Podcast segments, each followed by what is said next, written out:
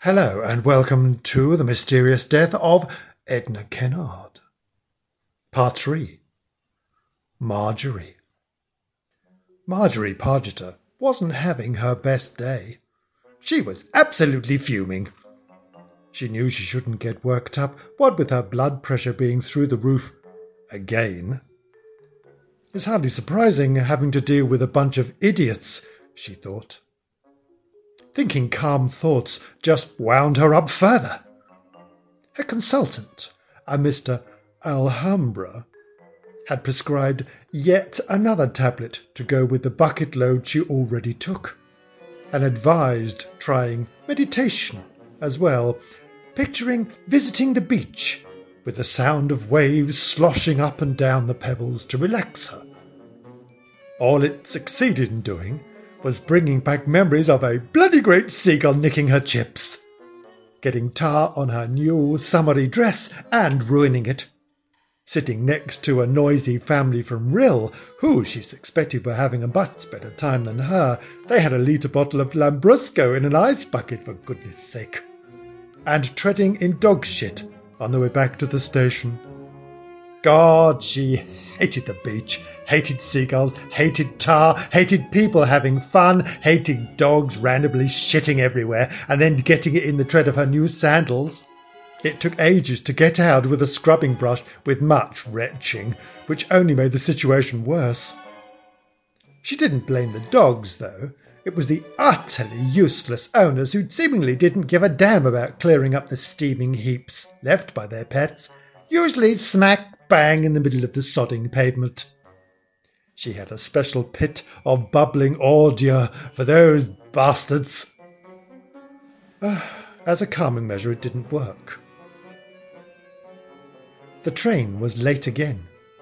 She had drunk too many cappuccinos while waiting in the coffee shop on the station platform and was very jittery. When the train did eventually arrive, there was no buffet car, and first class had been invaded by hordes of children it was all she could do not to puncture a couple of the little beasts with her knitting needles. She had to maintain the image of a kindly old granny travelling on the train to meet up with her grandchildren, who all loved her apple pies and loving nature, when the reality was a little different from this idyll.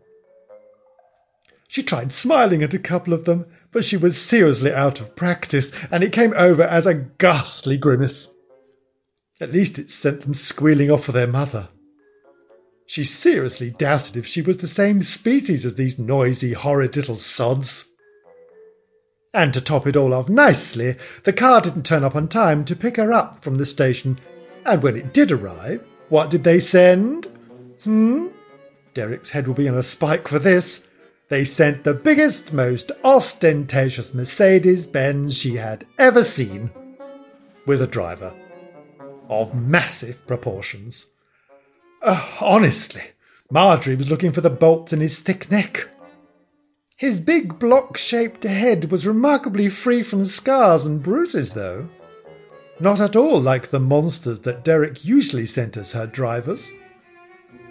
Marjorie sat in the back of the huge car and stared at his head and neck, which slowly turned pink as a blush spread up from the too tight collar of his shirt.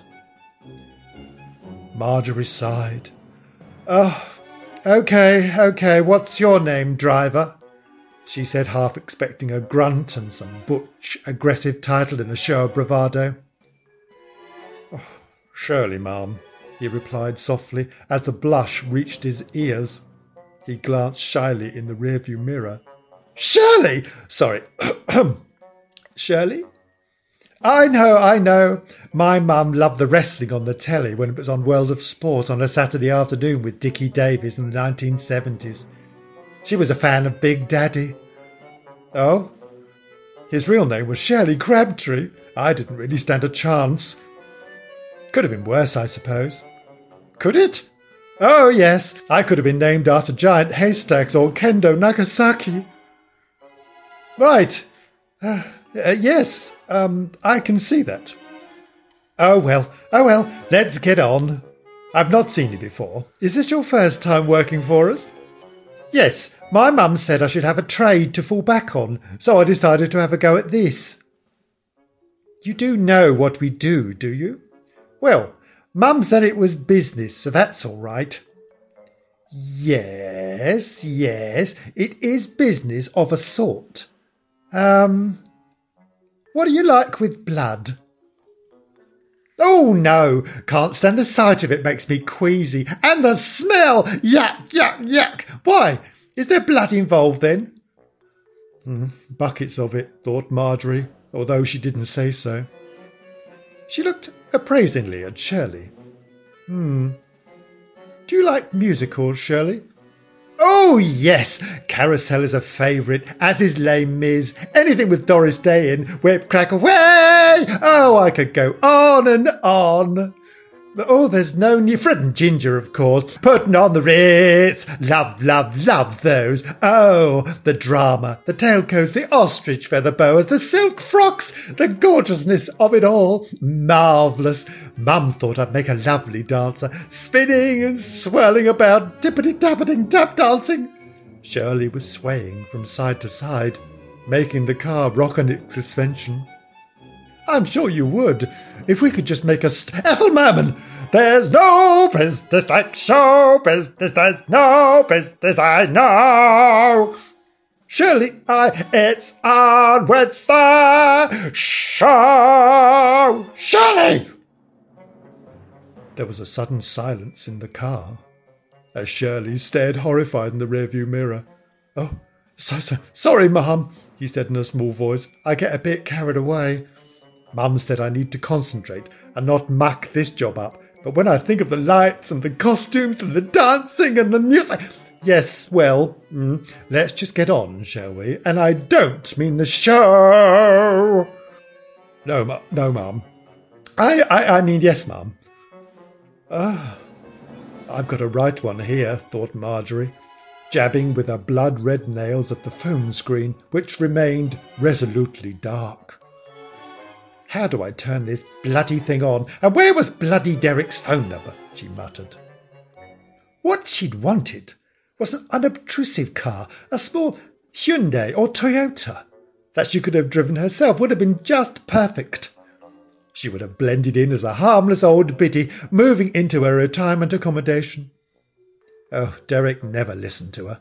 Well, he bloody well would this time. Just wait till she worked out how to turn on this new iPhone 45 or whatever its name was. She fancied calling it Brian after a lover who also refused to be turned on, regardless of how much she poked it or gripped it or violently shook it. I hope the bloody phone lasts longer than he did, she thought, smiling cruelly. The phone was apparently made of titanium, which would be very handy for breaking the window when she threw the sodding thing through it, or for smiting Derek a mighty blow the next time she saw him, which might be a while as he'd made himself very scarce, the little weasel. Marjorie was looking forward to the smiting. And to top it all, when they finally arrived in Charterfield Close, she had to wave like a simpleton when she saw those two nosy bitches watching her from the next door front window. The shorter, rounder one with a mass of unruly hair was laughing a lot, while her friend seemed to be enveloped in a cloud of steam, through which Marjorie caught a glimpse of wildly gnashing teeth and bulging eyes. Oh, Christ! muttered Marjorie, involuntarily stepping back and banging her ear on the top and her knee on the side of the Mercedes rear door. Ow! Ow! Ow! Shit! Shit! Shit! Shit! In Betty's living room, the two friends watched as the woman rubbed her ear and hopped about swearing loudly. She looks like fun, said Alice. Betty just watched and said nothing. Thank you. Thank you. That was the end of the third part of The Mysterious Death of Edna Kennard, read by Kevin Green. Please join me again for further installments. Thank you. Goodbye.